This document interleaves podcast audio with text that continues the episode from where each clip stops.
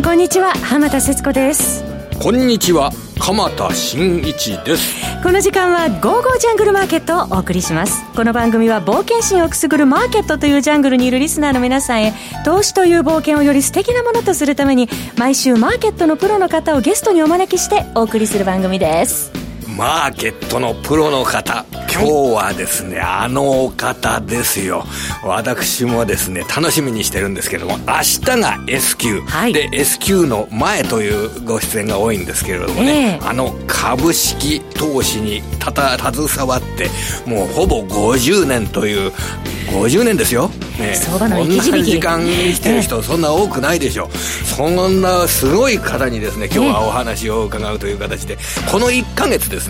あの日経平均は持ち合いなんですね、はい、あまり動いていない。その持ち合いの後これから先まだ持ち合いが続くのか、はい、それとも上に行くのか下に行くのかどういう材料に注目していけばいいのか。もうええリスナーの方もね気になるところですよね伺いたいなと思いますけれどもね、はい、とりあえず私の方で少しだけ前座を務めさせていただきますのでね、えー、まずはそちらの方をお楽しみください、はい、今週のポイントなどこの後鎌田さんに伺っていきます。それでは早速始めてまいりましょう。この番組は投資家の英知を全ての人に投資コンテンツ e コマースを運営する「ゴゴジャン」の提供でお送りします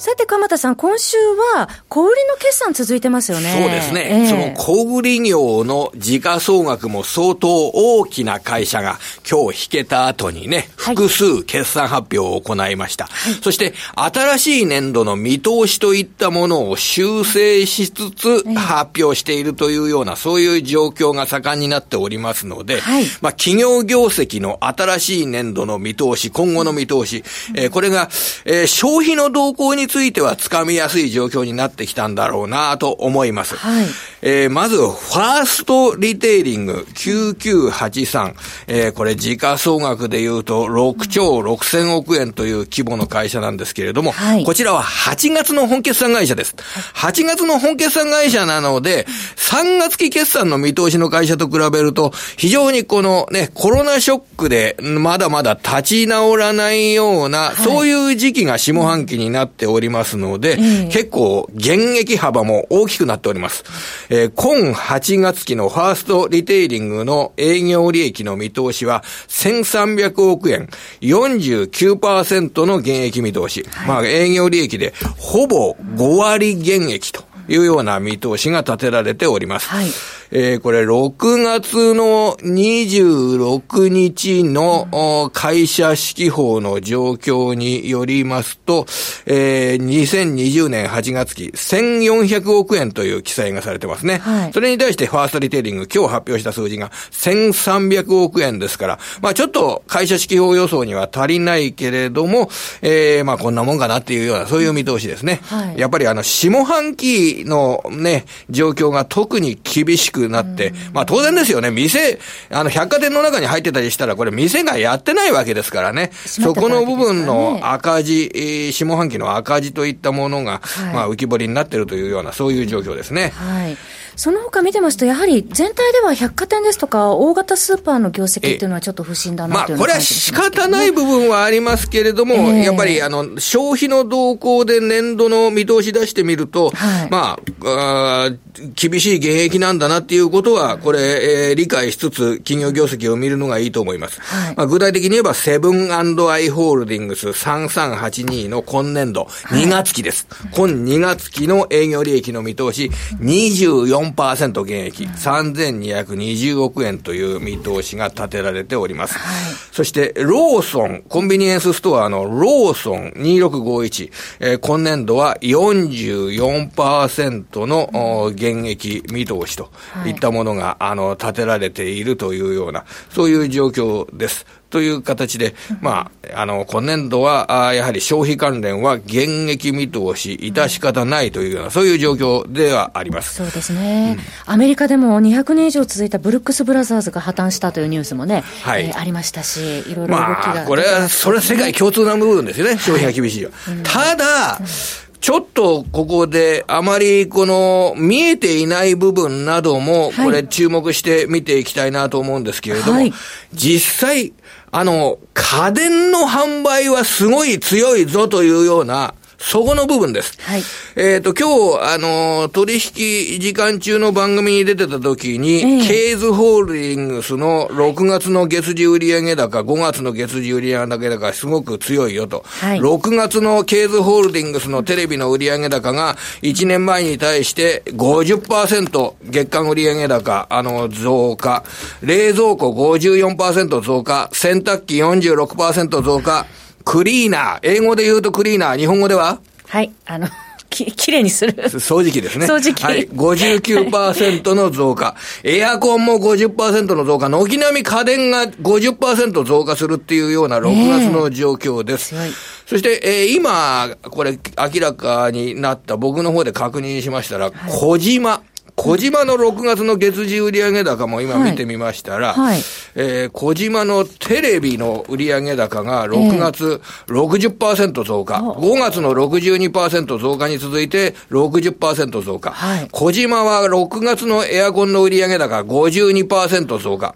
で、パソコンについては、えー、小島のパソコンの売上高は4月に65%、5月に75%伸びたのに続いて、はい、えー、6月もパソコン売れてます。38%増加。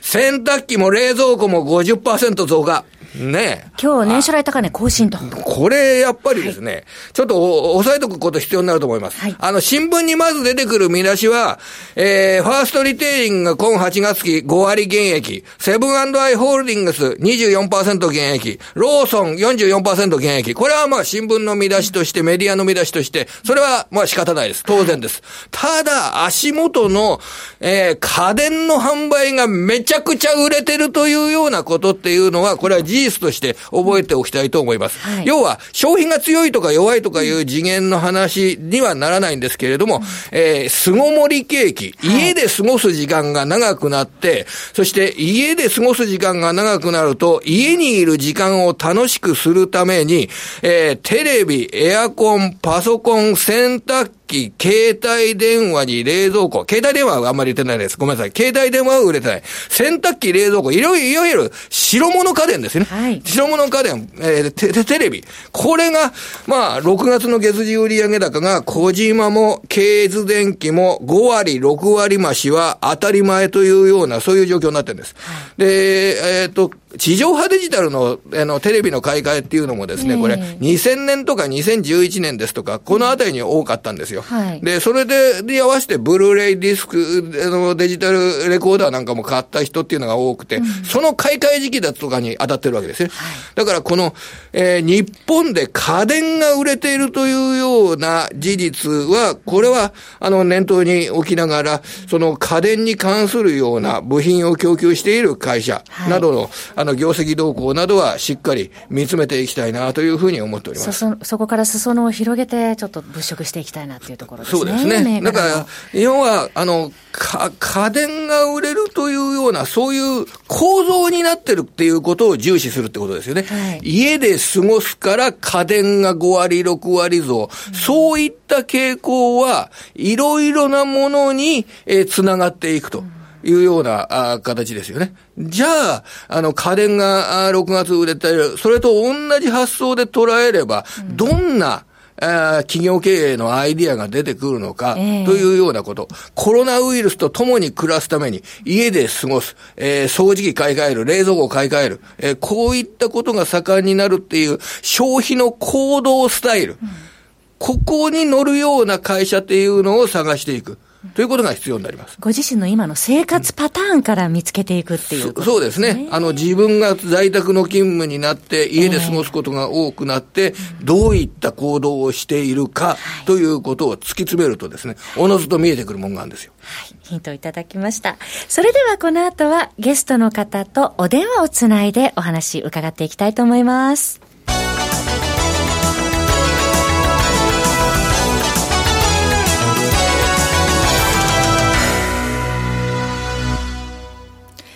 本日のゲストは、マーケットアナリストの荒野博さんです。荒野さん、こんにちは。はい、こんにちは。よろしくお願いします。どうも。先ほど鎌田さんからもお話もありました、荒野さんご登場いただいてからこの1ヶ月の間、えー、マーケットは持ち合いの状況となっておりましたが、荒野さん、はい、ここまでどのようにご覧になっていらっしゃいますでしょうか？あのまあ、1月高値で下げ始めたのは2月の最終週なんですけど、はい、そこから3月19日まで高値から7500円下げたんですね。えー、でえー、それが4月の第1週まで続いて、第2週から戻りに始まって、はい、6600円戻ったわけですね、えー、この下げも異常値、戻りも異常値なんですよ。うん、で、基本的に、その、天気と一緒で、マーケットって帳尻合わせるんですね、えー、そんなに大きな値動きした後は、えー、要するに小動き、でもう7月に入ってから、その20日平均プラスマイナス2%の中で動いてるんですね、えー、今日現在、20日平均って2万2357円だから、はい、そこからプラス400円、あるいはマイナス400円。ということは、今の現在で言えば、2万2000円から2万2700円の範囲で動きますと。はい、これがその大きな値動きの後の、うん。マーケットは帳尻合わせる、マーケットは平準化するっていう動きでいけば、その今、小動きなんですね。はい、で、これは多分場合によっては今月いっぱいは続くという流れですね。はい。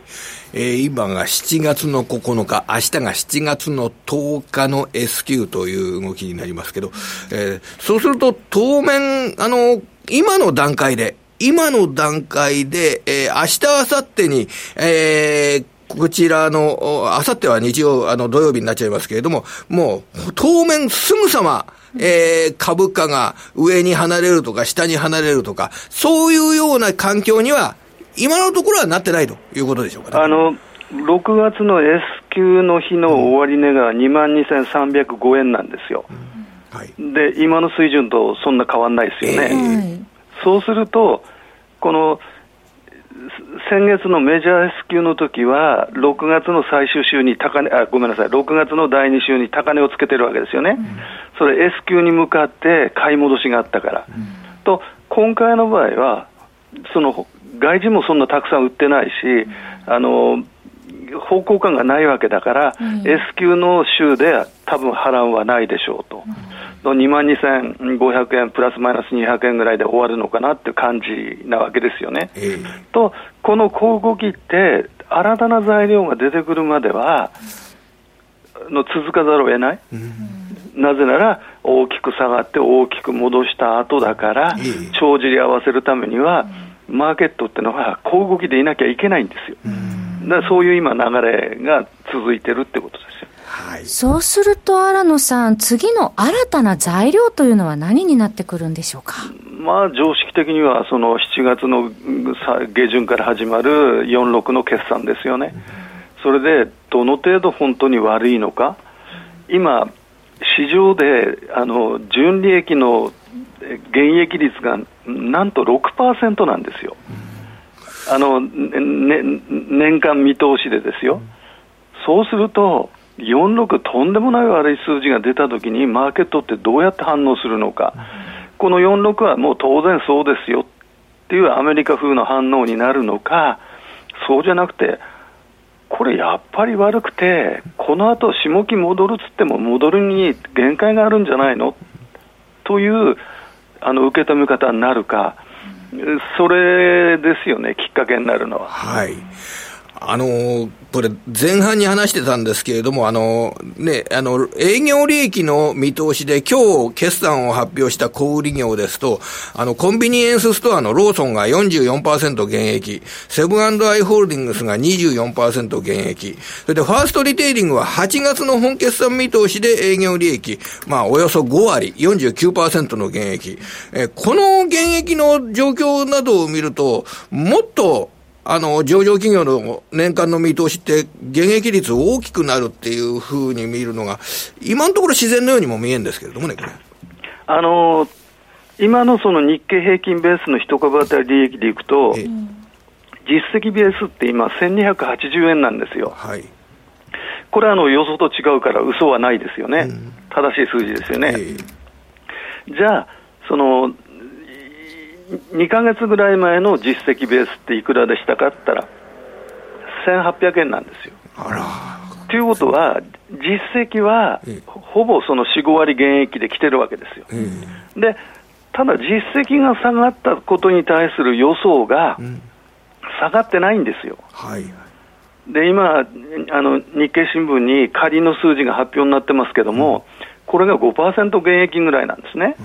で鎌さんおっしゃったように、46はとんでもなく悪くなることはもう見え目に見えてるわけですから、年間で5%減益で済むのかってことですよね。なるほど。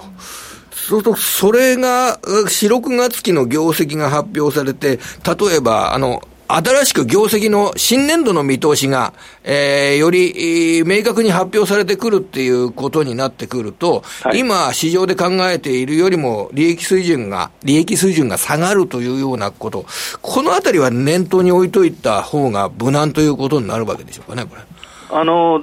今、その、えっ、ー、と、とりあえず数パーセント減益ってなってるのは、うん、なんでそんな数字になってるかようわかんないんですね。うん日経新聞の予想がお粗末って考えた方が僕はいいと思うんですけど、いずれにしても46むちゃくちゃ悪いわけですから、そこで出た数字から、じゃあリバその復活する場合に、どの角度で戻るかってことですよね。で、例えば10、10には普通の営業状態に戻れるのかって、そんなこと絶対ないと思うんですね。はい、そうすると、その20年度、来年の3月決算っていうのは、どこからどうやっても、そんなその数パーセント減益で済むはずがない、うん、そうすると、株価は、そのある程度悪化するのは分かってて、うん、リバウンドって戻ることを意識した形成になってるわけですよね。えー、だからその戻り方が市場が安易に考えてるほどじゃないっていうことになると、うんその3月の安値まで下がるとは思いませんけども、2万1000とか2万円という水準は、見ても全然不思議ではないということになりますよね。はいで、その、ちょっとまたその決算について別角度から、あの、4、6月期の日本企業の決算発表の前に、ちょっと早い時期に、アメリカの企業の4、6月期決算っていうのは通常、もうちょっと早めに出てきますよね。で、まあ、来来週から出てくる、ね、来週金融機関の決算発表などがアメリカで盛んになりますけど、はい、その、やはり時間的に早い時間に発表される、早い時期に発表されるアメリカの決算、そしてアメリカのダダウ、ナスダックとあのニューヨークダウで今違う位置になってるんですけれども、はい、えー、こちらのマーケットの動き、アメリカマーケットの動きが、えー、これから日本企業の株価に対してどんな影響を与えていくか、やっぱり世界が繋がっていると考えなきゃいけないと思うんですが、新野さん、この角度ではどんなふうにお考えになってますか、これ？結局ですね、その、今、日経平均はニューヨークダウと連動してるんですね。うんナスダックの動きにはついていけないわけですよ。ということは、はい、ナスダックとか、例えば東京のマザーズは、もう特殊なインデックスだとも考えないといけないわけですね。はい、そうすると、ニューヨーク30銘柄の、ニューヨークダウ30銘柄の業績ってどうなんでしょうかってことになると、そんないいはずはないですよね。もちろんその、えー、アップルとかそう一部はいいとは思いますけども、そのまあ、キャタピラーですとかね、うん、あのボーイングですとかが入ってるわけですよね。そそうすると、そんなに良くない、と、日経平均の採用銘柄も多分そんな、それと同じような動きになるとすれば、うん、ニューヨークダウのその30銘柄の業績と株価の動きをより丹念に見ておくべきだと思いますけどね。あ、なるほど。まあ、日経平均株価、ニューヨークダウ30種工業株平均。やっぱり平均ってついてるっていう、あの、共通点みたいなのを、これ、ここで今、思い、思っててもいいかもしれませんね、そうするね。結局、その、ナスダックって、ね、まあ、マザーズもそうなんですけど、ね、ある一握りの銘柄が集中的に、あの、買われてるわけじゃないですか。はいはいはい。だって、今日だって東京って日経平均107円も上げてるけど、えー、値上がり銘柄数って、えー、確か600弱ですよね。そうですね、594しかありません。要するに、日経平均の上げも似たようなもんなんですよ。うん、一握りの銘柄だけ買われて、まあ、今ではソフトバンクとか東京エレクトロンとかっってそういうところに集中してるわけですよね。えー、と全体の業績の数字を見たときに、うん一握りだけで上げていいのかっていう疑問も当然、投資家の間に盛り上がってあの持ち上がってくると思うんですね、だからその辺との兼ね合いですよね。荒野さん、じゃあその話でもう一つ聞かせてください。荒野さんには1ヶ月前のご出演の時、えー、鎌田君、えー、 GAFAM じゃなくて、 MAGFA と読みなさいというふうに言われた次第ですけれどもね、あの、マイクロソフト、アマゾン、えー、それでグーグルにフェイスブックにアップル、えー、マグファがいいだろうと。あの、言われて、私もなるべくマグファと呼ぶようにしてるんですけれども、あの、今ですね、そのマグファの G と F を外して、えー、MAA、アマ、この3銘柄でですね、はい。荒野さん、日本円で大体500兆円ぐらいの時価総額になってます。アップル、アマゾン、マイクロソフトが過激な上げになっていて、はい、3銘柄で500兆円です。はい。もういろんな人に聞いてるんです。おかしくないですか、これは。ないですよ。いいんですか、これで。あの、89年の年末の時に、日本の都市銀行だけで、あの、アメリカの土地が買えるとか買えないとか大 騒ぎしたことあるじゃないですか。ええ、だから、それはね、異常値なんですよ。え、その、史上最高値に行ってるわけですから、それは異常に買われていいんですよ。そういうマーケットなんですよ。いや、でも、花さん、でも89年の、ま、年末に銀行株がそうなってて、そこで買ってたら、その後大変なことになってたじゃないですか、それ。だって、だってそれは、投資銀行の成長力、収益力を読み誤っただけの話ですよ。でだってその、例えば今、あの60超えた人たちは相変わらず銀行株って言うんですよ、ね、その何を買うかって言ったら、銀行株なんて買っちゃだめですよ。かあのコロナの前に、例えば三菱 UFJ と三井住友っていうのは PBR0.6 倍だったんですよ、ええ、日経平均2万4000の時に、ええそんな株がコロナ後に成長力、収益力が戻ると思いますか？いや、それは残念ながら、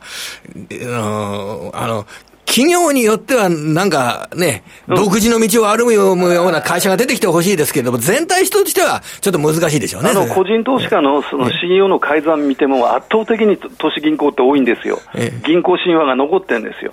で、日本の銀行って、もう構造不況業種ですから、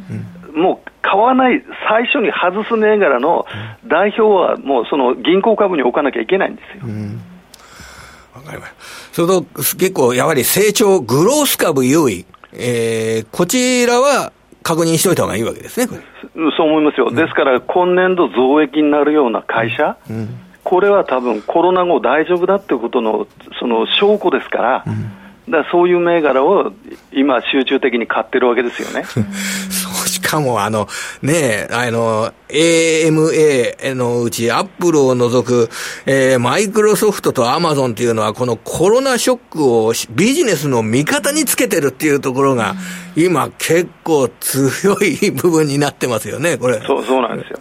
だから、さっきの話でいけば、89年の時に、その資産バブルって、起こったことを味方につけたのが銀行なわけですよ。それを、えーと、当時の日本の投資家は永遠に続くと思ったわけですから、だからそうじゃないわけですよね。で、今のそのおっしゃってるような銘柄群は、コロナ後も成長するわけじゃないですか、はい、しかも高い収益力でもって、それはもう買われたって仕方がないわけです。今そのおっしゃってたその市場最高値更新したアップル、マイクロソフト、アマゾンが、まあビジネスの標準スタイルになってきたような感じでは、そうするとやはりこの国内にも銘柄を選ぶ上では、えー、そのような流れを組んで選んでいくっていうことも必要になってきます、ね、基本的にさっき申し上げたように、えー、今年度増益になるような企業のこうピックアップしていって、それそれが持続性があるかどうかっていう見極めだけすればいいわけですよね。はいわかりました。あ、荒野さん、それで、あの、テクニカルで、ここ注目しておきなさいよというような部分、ちょっと教えていただけますでしょうか？あの、5日と20日って短期のその1週間と1か月のサイクルなんですけど、これが交互にクロスし始めてるんですよ。1週間か2週間でデッドクロスが終わって、えー、今週またゴールデンクロスしたんですね。ただ、これも多分1週間か2週間しか続かない。っていうのは、方向感がない。ですから20日平均プラスマイナス2%ぐらいの範囲でしばらく動くもんだというふうに思った方がいいと思います。これがもしプラス2%を超えて上行くときっていうのは、それは何かのきっかけがあるはずですから、それを見極めれば、その上げについていっていいかどうかっていうのも分かるわけですよね。はい。えー、5日と20日、あの、どっちかが高くなるというような展開が、あの、交互に続いているということなんですね。そういうことですね。えーその他、えー、テクニカル面では、ここを見ときなさいよというのを教えていただきます絶対的に重要なのは、3か月線と6か月線なんですね、はい、これ、13週線と26週線って考えていただいていいんです、これが、え僕はもう60日と120日で見るんですが、今日デッドあゴールデンクロスしたんですよ。で過去において、このゴールデンクロスっていうのは、大相場につながってる場合が半分ぐらい、あとはもう上昇の最終局面で起こって、その後の上昇は大したことないっていう2つのパターンなんですよ。で今回ゴールデン、今日ゴールデンクロスしたんだけど、これが例えば1年ぐらい続くんだったら大相場ですよ。ゴールデンクロス状態が、60日が120日に上にある状態がですね、そうじゃなくて、数ヶ月で終わる場合は、もう簡単に2万4000は超えられない。ですから、今今週というか、今月から来月、この夏相場でどういう方向性が出るかですよね、それは業績との見通しとの絡みも当然あるわけですけど、それを見極めれば、その今年後半、大相場なのか、そうじゃなくて、今年の高値は1月でもうつけつけちゃいましたよっていう見方になるのか、おそらく判断は今月か来月につくと思うんですよ。はいで、ゴーサインが出れば、それは2万5000円でも2万6000円でも起こりうるわけですから、